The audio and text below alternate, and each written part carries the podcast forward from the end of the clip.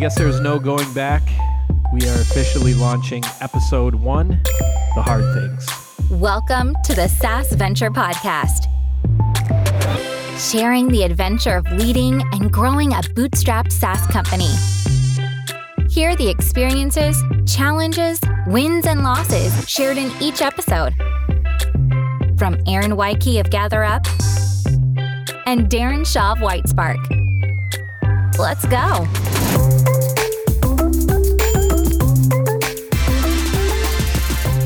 Welcome to the SaaS Venture.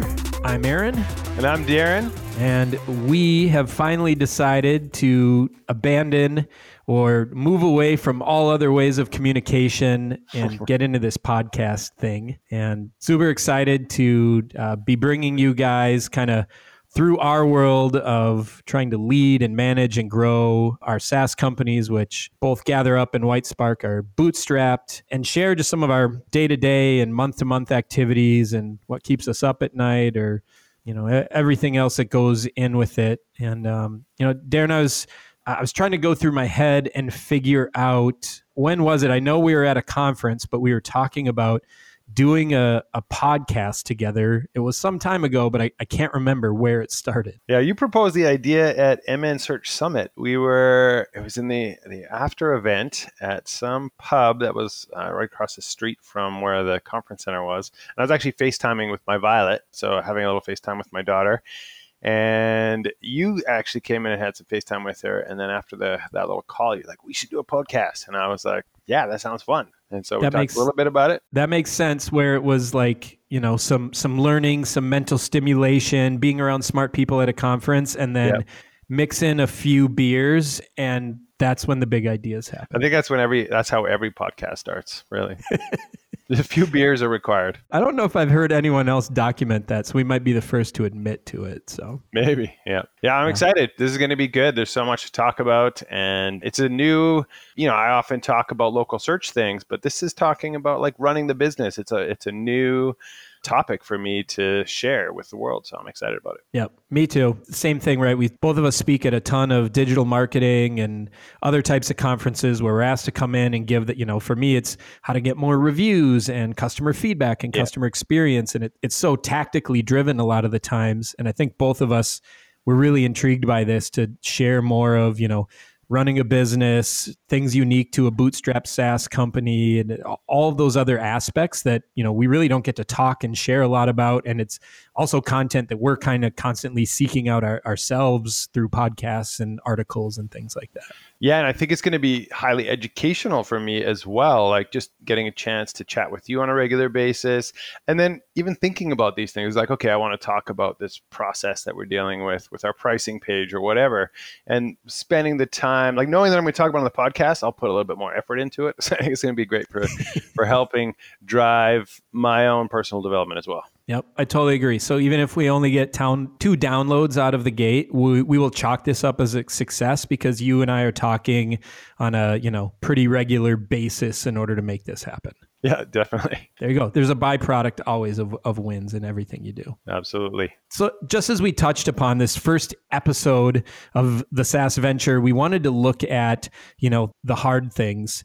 And this kind of got me thinking that just this last week, I put out a tweet because um, I was kind of like frustrated to, to myself.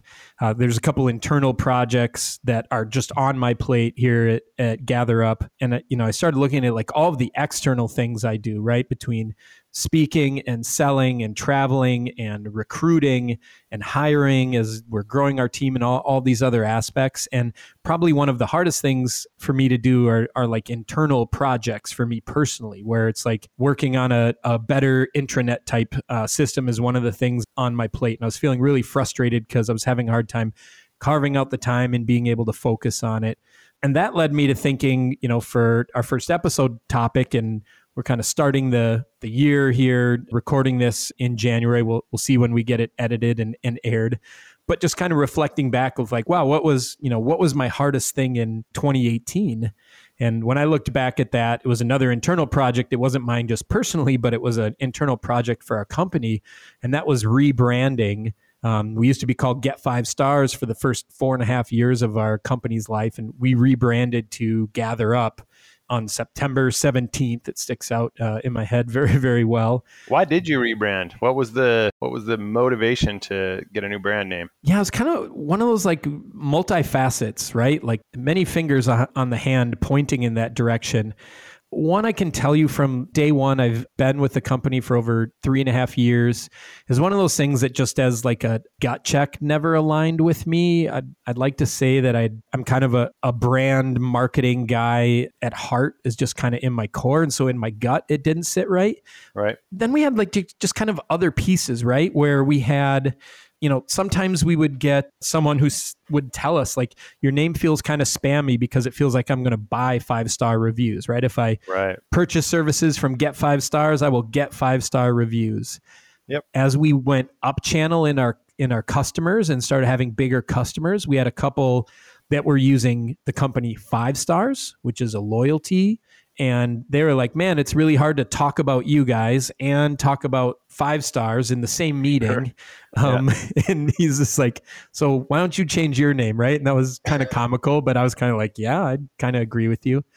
And then just looking at longevity of things like we have GatherUp now. We just finally got word that you know we're officially you know registered, trademarked. That was never going to happen with the word Get Five Stars and and it was just kind of a like get five stars felt tactical where gather up feels like a brand. So it was kind of a collection of all of those things that really signaled to us that we need to start looking for a new name. That makes sense. Now the process of that like that's a pretty interesting process right? And there's kind of like all these little steps and hurdles. The, the first part is trying to figure out a name right? That might be the hardest part because so many other things after that are like steps and processes and things you document and checklists and whatever else where the initially figuring it out is extremely difficult right? And at first we tried to do it by committee with like the four or five of us that you know we kind of call our executive team within our company and it really kind of fizzled out after that. And then, to be honest, there was just a lot of, and, and I know not many people would want to admit this, but a lot of late night texting with Mike Blumenthal, where right. he and I just, you know, sending to, what about this? What do you think about this? And you'd kind of judge if it had any legs based on how long it took the other person to reply. Right. Yeah. It's like uh, if if there's a long silence, then it's maybe not a not a hit. yes. Yeah. You kind of knew like it wasn't there, and you know I don't remember what it was or how or whatever else, but you know I was doing a lot of like working uh, thesaurus.com and looking into all kinds of other things that were like related to what we were doing, but yet unrelated and things yeah. like that. And GatherUp just kind of came into place and was one of those like where sent it across to Mike and got kind of a, you know, nothing gives you a yes. Most of the things that you send across, a couple will get you like a, a maybe, right? right. Did you start at the like domain registry searching? Like that's pretty, you've got to be able to get the domain. So how did yes. you? You got to start there, right? Yeah, totally. I mean, when you're a online SaaS company, anything but the dot .com to us was just non-negotiable. So yeah, same here. Whitespark.ca. Yeah. yeah. So like going through that, you know, and that's that was its own deal, right? It was like, yeah, okay, gatherup.com was not being used by anything, which is a great sign, and we're able to figure out it was for sale. But then, you know, we luckily we had a contact who had recently secured a domain name for a friend of ours and his SaaS business. So we went through him. Definitely one thing I learned from my wife being a very successful realtor over the years is, you know, negotiating with emotions is a really bad idea. Yeah. So to have someone represent you in that domain name was definitely helpful because I definitely got emotions, right? Where we were looking like, oh, this could be the future of our company. And the other side's looking at like, well, you know, how do I maximize and make the most out of something that somebody wants in this moment right now? And that that can really cause some of that uh, back and forth to be uh, skewed a little bit. Yeah. Are you happy with the price you paid in the end? Yes, totally. Uh, we, we, were willing to go probably at least two to three times as high as what we paid for it. We there paid in the thousands of dollars, and we had kind of capped and said like, all right, if if it comes in and it needs to be this much, like here's what we're willing to go because we looked at like this is an investment in our future. We feel good about it, and we're willing to go that high so the amount wasn't so much it was it was one of those it was an interesting process let's just say the domain owner was somebody who lives off the grid wants to stay off the grid so his kind of payment requests and process were not a normal process for purchasing a domain right. So, but anyway, you know, basically between briefcases of cash, we ended up securing. Is it drop them in by drone or something? Briefcase. it was it was darn close. I mean, if I laid it all out, yeah, if I laid it all out, you'd get a good laugh. And it, it was kind of one of those things too, where I was talking about the emotions, right? A couple people in our company were just like, you know, probably ready to quit at that point because this person didn't make it any easier. Mike and I were at the point where like, hey, well, you know, if this is something super sketchy or fraudulent, like we'll put up the funds for it, right? The company right. won't be out. Sure. We're we're betting that yeah, this is a little strange, but the world of domaining is strange. So it just was what it was. It was worth it. You know, I, I struggle with it myself because I once had the opportunity to get whitespark.com. When I registered my company, you know, which is a local Edmonton web developer, and so I didn't really care. I was happy to get the .ca. And whitespark.com was owned by a company in Portugal who was an engineering firm, and I was like, oh yeah, well, whatever. They're they're far away. It's not going to really impact me. But then they went out of business. The name went up for auction, and I I joined the auction, but I screwed up something. I never I never got the domain. So oh. now it's floating out there, and every once in a while they like hit me up, and they're like, hey, do you want to buy this domain? And I'm like, sure, I'll offer you this much. And they're like my client thinks the domain is worth six figures, and then I just laugh it off and I never bother doing it right. So it's really it's really annoying. I would like to have the dot com, but don't six figures want the dot com. No. Well, keep after it. I feel yeah. like sooner or later, I believe in you. I think you can win that battle. Thanks, man. Appreciate that. and then it got easier. Like our, our Twitter handle, we ended up. This is another great one. It was registered, you know, ten years ago by a gentleman in Australia and Mike Blumenthal went all the way down to because the guy wasn't active on social media at all, but Mike ended up finding out that he coached his kids' rugby team and he went through like the president of the rugby club to reach this guy. Wow. And we, yeah, we, story right there. That's a whole yeah, podcast totally. episode. We got to get Mike yep. on. Yeah. Yep and I, I, think we had to part with either 500 or 750 dollars for the twitter handle but completely worth it. And the, the experience of tracking him down was a story within itself. So nice. Yeah. And then you know once you kind of get past those pieces and you have the right thing and everything else. A lot of it on our side was just looking at a lot of processes and documents, right? So many things to update, yeah. Oh my gosh. And our our biggest goal was like don't mess this up, right? We have thousands of customers with a daily experience and the master plan was rolling everybody into this new brand. We had given our customers a, a heads up um, as we got towards the tail end but we didn't want to disrupt you know service and transferring everybody from one domain to another and there was some architectural things that we different um, we went from yeah. you know our, our app was running just at get5stars.com and we moved everything to a subdomain for gatherup on app.gatherup.com for a number of different reasons. So yeah just not messing up was the biggest thing but yeah we created a, a spreadsheet basically by department in the company right? And right here's everything that engineering needs to do. Here's everything sales and marketing needs to do, right? Yeah. From changing Zoom accounts, email addresses to you know what's on an invoice here's what billing has to do right it's just this giant spreadsheet so that yeah. yeah. that for months we just you know looked at and kept picking things off and just made sure like okay adding too. You're like oh i forgot about this. Yeah. there must be so many little things that you kept remembering. Oh we have to change yep. this. We have to update that. Yep. and we still i mean we still had a few stragglers uh, here and there afterwards but you just kind of stay focused and work hard on the details and you have everybody on the same page. And you know it went it went really well. I couldn't have been more proud of our team and the effort and the work that they put yeah. in. Engineering especially right? They replicated environments. We had no issues related to the transfer at all replicate environments then transferred all the data. I mean everything went perfectly smooth. I was counting on being on some you know 48 hour bender never sleeping fixing things talking to customers apologizing right? You planned for the worst right?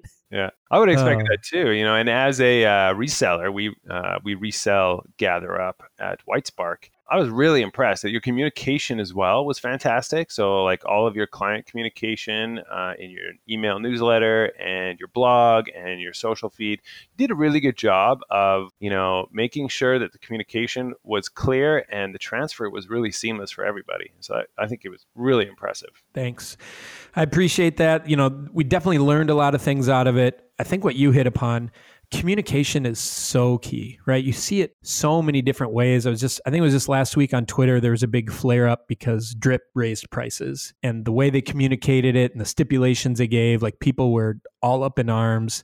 And it was just one of those reminders to me as, you know, a leader in our company, how important it is mm-hmm. to communicate early and often and honestly, right? Those are really big things in, in ways to engage your customer base that keep them as a strong community and believing in you and trusting you and and spending their money with you. Yeah, definitely. And it's one of the things that I think we need to work on and improve. And I think it comes from me as the, you know, leader of the company. I sometimes am not the best communicator uh, and I need to make sure that when we launch something, we have a bit of a communication plan around that. So planning communication is part of the the piece that we often don't put enough time into. And uh, you know, after this podcast, though, I'm going to get much better. There, there you go. Sometimes it's just being self aware of what it is, right? Like, yeah. Uh, there's there's a whole nother podcast for us self awareness. I'm I'm big into that. We can we can go into a lot of things there. I have my own things to work on. Yeah. So, what are the biggest wins? How did it benefit the company? Oh, so I mean, to me, there's two things that really stand out. Is you know, one being able to take this from scratch approach and and truly create a brand, um, and have so much, you know, uh, cohesiveness and touch all the small things and, and really create it the way you want was really really important because you know, our site and our messaging and so many other things over four and a half years kind of got Frankenstein together. And and that's understandable with a startup, right? Like you're just kind of happy sometimes to live for the next day and you're right. not you're not really thinking far out into the future. And and I really took that approach with this and it's like, all right, you know, how do we best tell our story and how do we get to those pieces? I've really seen that take hold with how we wanted that to work out for us in our brand positioning, and messaging and things like that. And then the second thing I looked at is it was such an internal win for us because it allowed us to tighten up the things we talk about internally and define our why so much better. We built out core values for the first time in our company, which, you know, might sound crazy to some, but we always were just like doing the work and we kind of sort of knew why and what right. we made decisions off of. But like we're really able to like nail these down in some regards, I felt like I was cheating because I had, it wasn't just, you know, putting them out there into the air. We had years of doing this, right? Like, so it was just like, how do, how do we tighten that up? And it really turned into something that when it all came together, like I really saw our team all come together. Nice. Nice. And then how about the like reception? How the clients, customers, everyone, ex- received the the new name change? Any complaints? And everyone's generally happy with it. Yeah,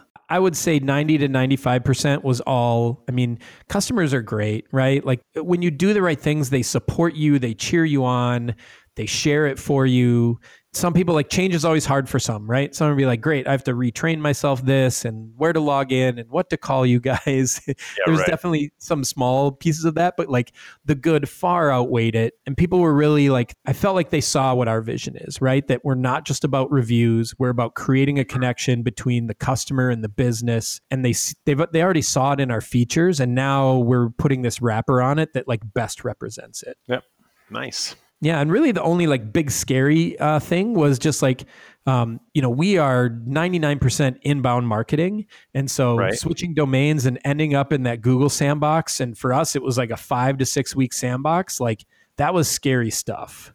So yeah, that 301 redirect, so you're going to redirect all your relevant pages to the equivalent page on gatherup.com, but that doesn't flow immediately. It takes like what, 5 to 6 weeks for you? Yeah, yeah, it took us 5 to 6 weeks. So it was just like I mean, daily of doing searches and monitoring things in Ahrefs and, you know, consulting others that are out there. Have you seen it happen this long? I mean, there's just so many things. It's like, well, you know, finally when we started seeing like a branded result and and site links and things like that, and you start right. to see things tick up in Search Console, you're like, yes, yes, we're coming out of it. So well, that's interesting. I thought Google would be a little quicker with that. Five to six weeks seems like a really long time for them to get the pictures, considering that you've, you know, you've gone into Google My Business and changed the entity name. You've 301 redirected the whole site.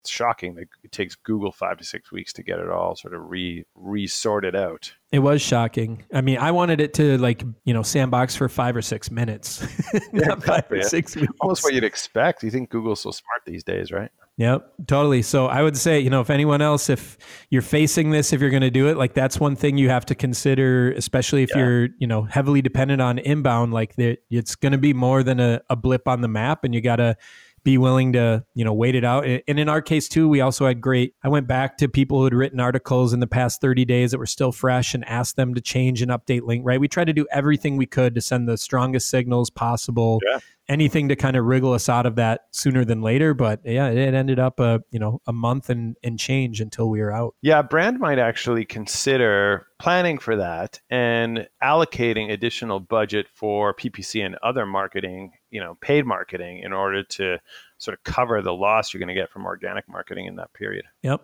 Nope smart. I should have done that. That was definitely one thing we didn't consider. We were. We didn't know. You didn't expect five to yep. six weeks, did you? No, oh, yeah. no. We were so consumed. I definitely expected a couple of weeks, right? I expected yeah. two to three weeks, but it, it really kind of doubled. So that was definitely a hard thing about the hard thing. So great. There's our first big teaching moment in the podcast.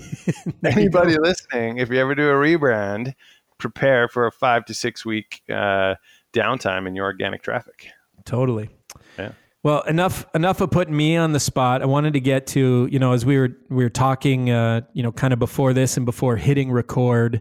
Um, you know, I I find your your hard thing really uh, interesting, right? Because um, what yours is is is you know a hard thing is putting together a giant study, and you definitely do that. If you you have taken over the local search ranking factors report on a, on a yearly basis, and you know, I, I would just love to, you know, hear more about and ask you kind of a, a couple of questions around, you know, what is it like putting together something that has so many opinions is that massive and then ends up on yeah. such a visible stage to people? Yeah it's a pretty hard thing but uh, it's funny because i don't know i have this very positive outlook on things. Before i do something it seems so easy it's like, oh yeah, no problem. I'll be able to get that done in two weeks. And then after I do something and it's in the past, I'm like, that was no problem. But it, when I'm actually working on it, when I really think about it, it was a ton of work, and there were a lot of challenges that I had to face through it. So I think it's very applicable for our hard things topic. Um, so let me just describe what it is because not everyone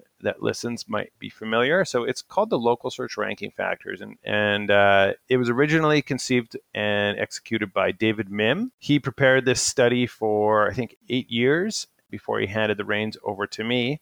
And what he started with was he would send out a spreadsheet and ask the the 30, 40, 50 top notable local search experts to rank the factors that are driving local search. And so each year he would add new factors and remove factors that aren't applicable anymore.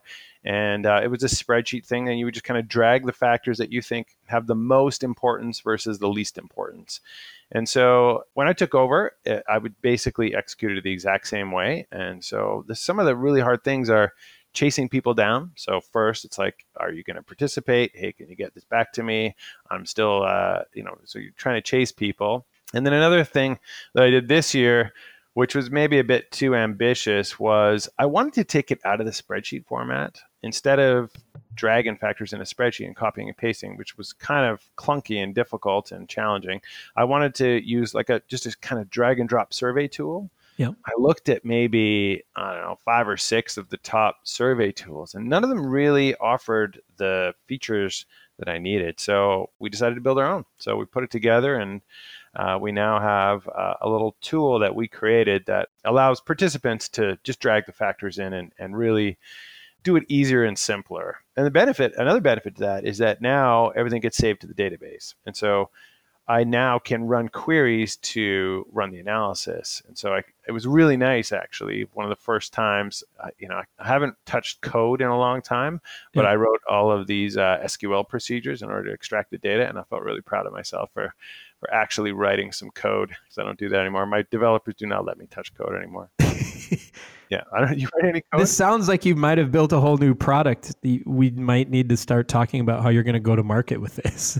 that is a challenge. You know, we're always like building things, and I think I could sell this. I was like, yep. I, we we already have way too many little things at Whitespark. That's that's part of the problem. Yeah. So yeah. between all these things, Darren, right? You're like getting it all put together. You're you you're building software to make it easier for people to do it. You're chasing down participants what's your time investment into like this report each year? It's really hard to estimate, but if I had to give a number, I'd say maybe 300 hours, roughly 300 wow. hours went into it. It's a lot of time, a lot and a lot of hours, and that's over like months and months and months, right? So it's first reworking the form, like what are the things that need to be changed this year? What are factors that need to be taken out? Building the software, it's refining the software, it's chasing people, getting answers, you know, going back and forth. Some people actually had problems with the software where it wouldn't save their answers. And so dealing with those kinds of things. And then after that, okay, let's say everyone took the survey. Great, I have all the data. Then I spent a ton of time extracting all the analysis, right? So I'm analyzing the results and trying to get the numbers. I'm reading through all the commentary, trying to pull out information there, and then I'm then I'm preparing slide decks, right? Because I, I took it to SearchLove London, and that was the first place I presented the results. And then I had another conference a week after that, so I had to prepare two slide decks, and then it's getting it ready to publish. So it's it's extracting all of the content and putting it into a resource format. Uh, it's writing up my my take on it, my preparing a blog post uh, that sort of pulls out what are the high level takeaways. Oh, and then I also flew to Moz to film a Whiteboard Friday on it. And it, it even still it comes up. So let's just be clear I am not complaining. The beauty of it is that it's this like nonstop marketing engine for me because it's like I just got invited to go and speak at the local search association. So he wants me to present on the local search ranking factors. Great. I already got that stuff and I know it. And so it's it's really nice to be able to continue to reuse this as marketing over and over. And I got to present on a bunch of different webinars. And so it's a lot of work, but with a lot of reward. And so I, I love it quite a bit. It's, it's a really uh, fun thing to do. Yeah. No, I mean, it absolutely gives you know such a authoritative stance by being the one to to pull it together. And i think you know i i look at uh, you know I, I did it for four or five years when i was more you know hands on and still in uh, running a digital agency you know, before David even made it, drag and drop David Mihm, who who originally started it. And I, I remember feeling like this is a lot of work to fill out this spreadsheet when I got it, much less have to wrangle it all together and everything else. But yeah, yeah, I remember actually spending a good like five, six hours just doing the survey as a participant. Yeah. Well, and it was kind of nerve wracking too, because I always looked at it like, oh, when David reads this, is he going to think like, uh, I'm dumb compared to someone else's opinion, right? Like, is he comparing these really hard against each? Is there is he doing his own ranking on like who's actually intelligent or not? Like, it, it was nerve wracking. Right. It's an, it's an intelligence score. He scores everybody based on how close your answers are to his. yeah. I could I could see that happen. Yeah, I totally felt that way taking it. And it's like it's it's something you don't take lightly when you do that survey. You want to make sure that what you're putting out there um, you know is is your best effort yeah. because it is it is evaluated by David himself and then a lot of the commentary gets read by everybody that does local search so yeah, yeah. so you, you touched on a number of the things from obviously the you know the positioning as an uh, authority um, and an industry influencer and all the different conferences and talks and things like that what are some of the you know the SEO benefits like what do you can you turn that into anything tangible for us to like understand like what it gives off in that and like backlinks and mentions and and all that kind of stuff? Yeah, you know, it's hard to measure. I bet you I could do a little bit of research and figure out how many times local search ranking factors and Whitespark are mentioned together and then find all the ones that are actually linking. But it's a ton. Like every time you publish this, there are so many links that go out. And I publish it on Moz. I don't publish it on the Whitespark website. So a lot of those links are going to Moz yep. which is fine. But it's another big benefit is Moz's huge audience, right? So it exactly. puts me in front of Moz's audience, which a lot of enterprises follow. And so it, it has this really great marketing reach and it really establishes me as well you know one of the top influencers in local search as the person who executes this study. And so yeah it gives us a lot of clout. We get a lot of leads and calls because of that position. And so uh, it's dollar value is impossible to measure, and marketing value is impossible to measure. But uh, it is it is you can feel it. Like after we publish this thing, you can yeah. feel the number of contacts uh, really increase uh, at Whitespark, and the number of emails that I personally get that then end up turning into a, various forms of work. People either signing up for our software or contacting us for enterprise work.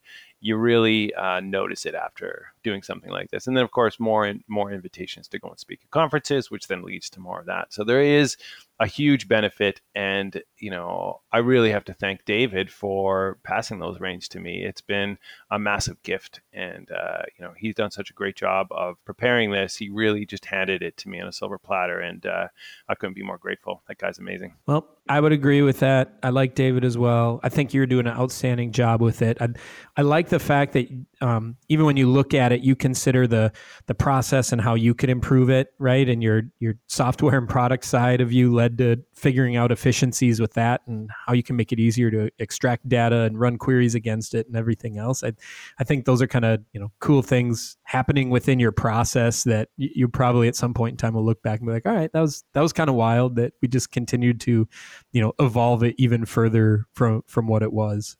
Yeah, definitely, and uh, it's also exciting to think about the evolution of it because you know uh, one of the things we're going to talk about at the LocalU Advance that's happening in uh, Santa Monica in early February is we're going to talk about the local search ranking factors. Does it still make sense to sort factors this way? And so it's a real thought exercise as well, this whole thing where we get to think about what is driving local search. And so from personal development perspective, it really helps drive me forward as well in terms of is this the you know what is what we've been doing to rank businesses in local search still applicable and the way that we decide what drives local search does does that still make sense and so uh, it's exciting from that development perspective to to be able to sort of push the industry that way yeah, for sure. Well, you kind of touched on here as we get ready to wrap up episode one. I was going to kind of ask, you know, what what are you up to in the next couple of weeks before we talk again and try to get another show recorded and kind of put that out there, right? Yeah. I think first week of February is LocalU Advanced in Santa Monica. I was bummed. I, I won't be there. I'll actually be just north of there. I'll be in San Jose at SaaStr Annual, which is the big oh, yeah. SaaS conference. Um, it's almost too big, right? It's like 10,000 people. You told me about this one, yeah. Yeah, it's really the thing I love about it is you go into a session, you sit down, you introduce yourself to the person next to you, and it's most likely the CEO or a VP of sales or or someone else at, at another SaaS company that you can just make really great connections with and ask a few questions and learn more about things that they do uh-huh. and everything else. So for me, the the networking and connections and war stories and and finding insight, like all of that to me is is usually on par or, or even greater value than than some of the presentations that are there. I will say I often find conferences yeah. where just the relationship building oh, and yeah. the conversations you have outside of the talks that's that's where a ton of the value yep. of going to conference no and that's what i'll be missing at at LocalU right all the it's such a great conference and it's family style right where you get 50 to 75 attendees and all the speakers and it, it's just a ton of great knowledge share for two to three days on so many different levels so i'll definitely be missing out on that but so, uh, so is it where you also, you know, that would be my my fun place where I'd want to spend my time at a conference. But uh, I definitely get a lot out of the the SaaStr annual, and need to be there as well, and I haven't found a way to duplicate myself yet, so I can't be in two. Yeah, well, maybe next year I'll come to that SaaStr with you. That sounds awesome. There you go. You should totally do it. I'll I'll show you. This will be my third year now, so would would love to have you have you there. So I had someone else uh, that I, I, know to hang out with and everything when when networking falls apart. So yeah, that'd be fun. So yeah, next couple of weeks we got a number of developments happening uh, within the company. We've been rebuilding our local citation finder in modern technology. It was built on some pretty old stuff and had some really terrible code in it. And so we basically uh, started from scratch with it, rebuilding the whole thing in Laravel and Vue, the most modern versions of those. And so that's been wonderful. Oh my God, I'm so happy to see the new local citation finder uh, coming together. So our staging environment, I was playing around with it. I have a weekly call with the team on that and was playing with it today. And it's just such a delight to use compared to the old piece of crap. And the, the local citation finder is probably our most popular product. It is our most popular product. We have so many new signups coming in all the time, and that user experience they're having is just to me it feels like it's been letting them down. So I can't wait to launch this new version, and we might be able to get it out in the next two weeks before our next call. Um, I'm also launching. You're going to find this interesting, Aaron. Right. Uh, we're launching a software system called. It's just this free little thing. We call it Review Checker. So what it does is it Googles your brand name plus uh, plus reviews and a whole bunch of different uh, search terms, and then it aggregates anything in the search results that has stars. So if you've got schema markup and there's stars, it's going to pull all that stuff in and give you a little report of all the places you're getting reviews. And so pretty much every review site is returning schema, and as long as they have enough authority, uh, they're going to get pulled into our tool. So it's this great quick check, and we have a review score algorithm where we calculate what your review score is, and we show you all the sites you're getting reviews on. And so that little free tool, which will funnel into our gather up resale software called Reputation Builder, we should get that out the door in the next couple weeks as well. So I'm really pumped about that. Awesome. Yeah, you got some great great things going on there that yeah, we'll have to uh, we'll have to catch up in a couple of weeks and determine what uh, topics to talk about on episode two. But as you and I have discussed, there's always so much going on on both sides for us. We really don't think content of sharing what we're up to, what we're planning, decision making, all that kind of stuff is going to be too difficult for us. No, we're going to have lots of content. So much to talk about. All right. Well, we got one recorded here. We'll see what the future holds for us.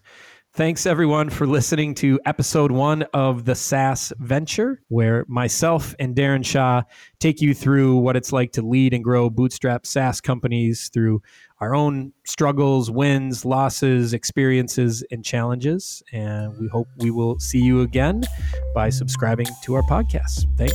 Have a great day, everybody. Thanks for joining us. See you next time.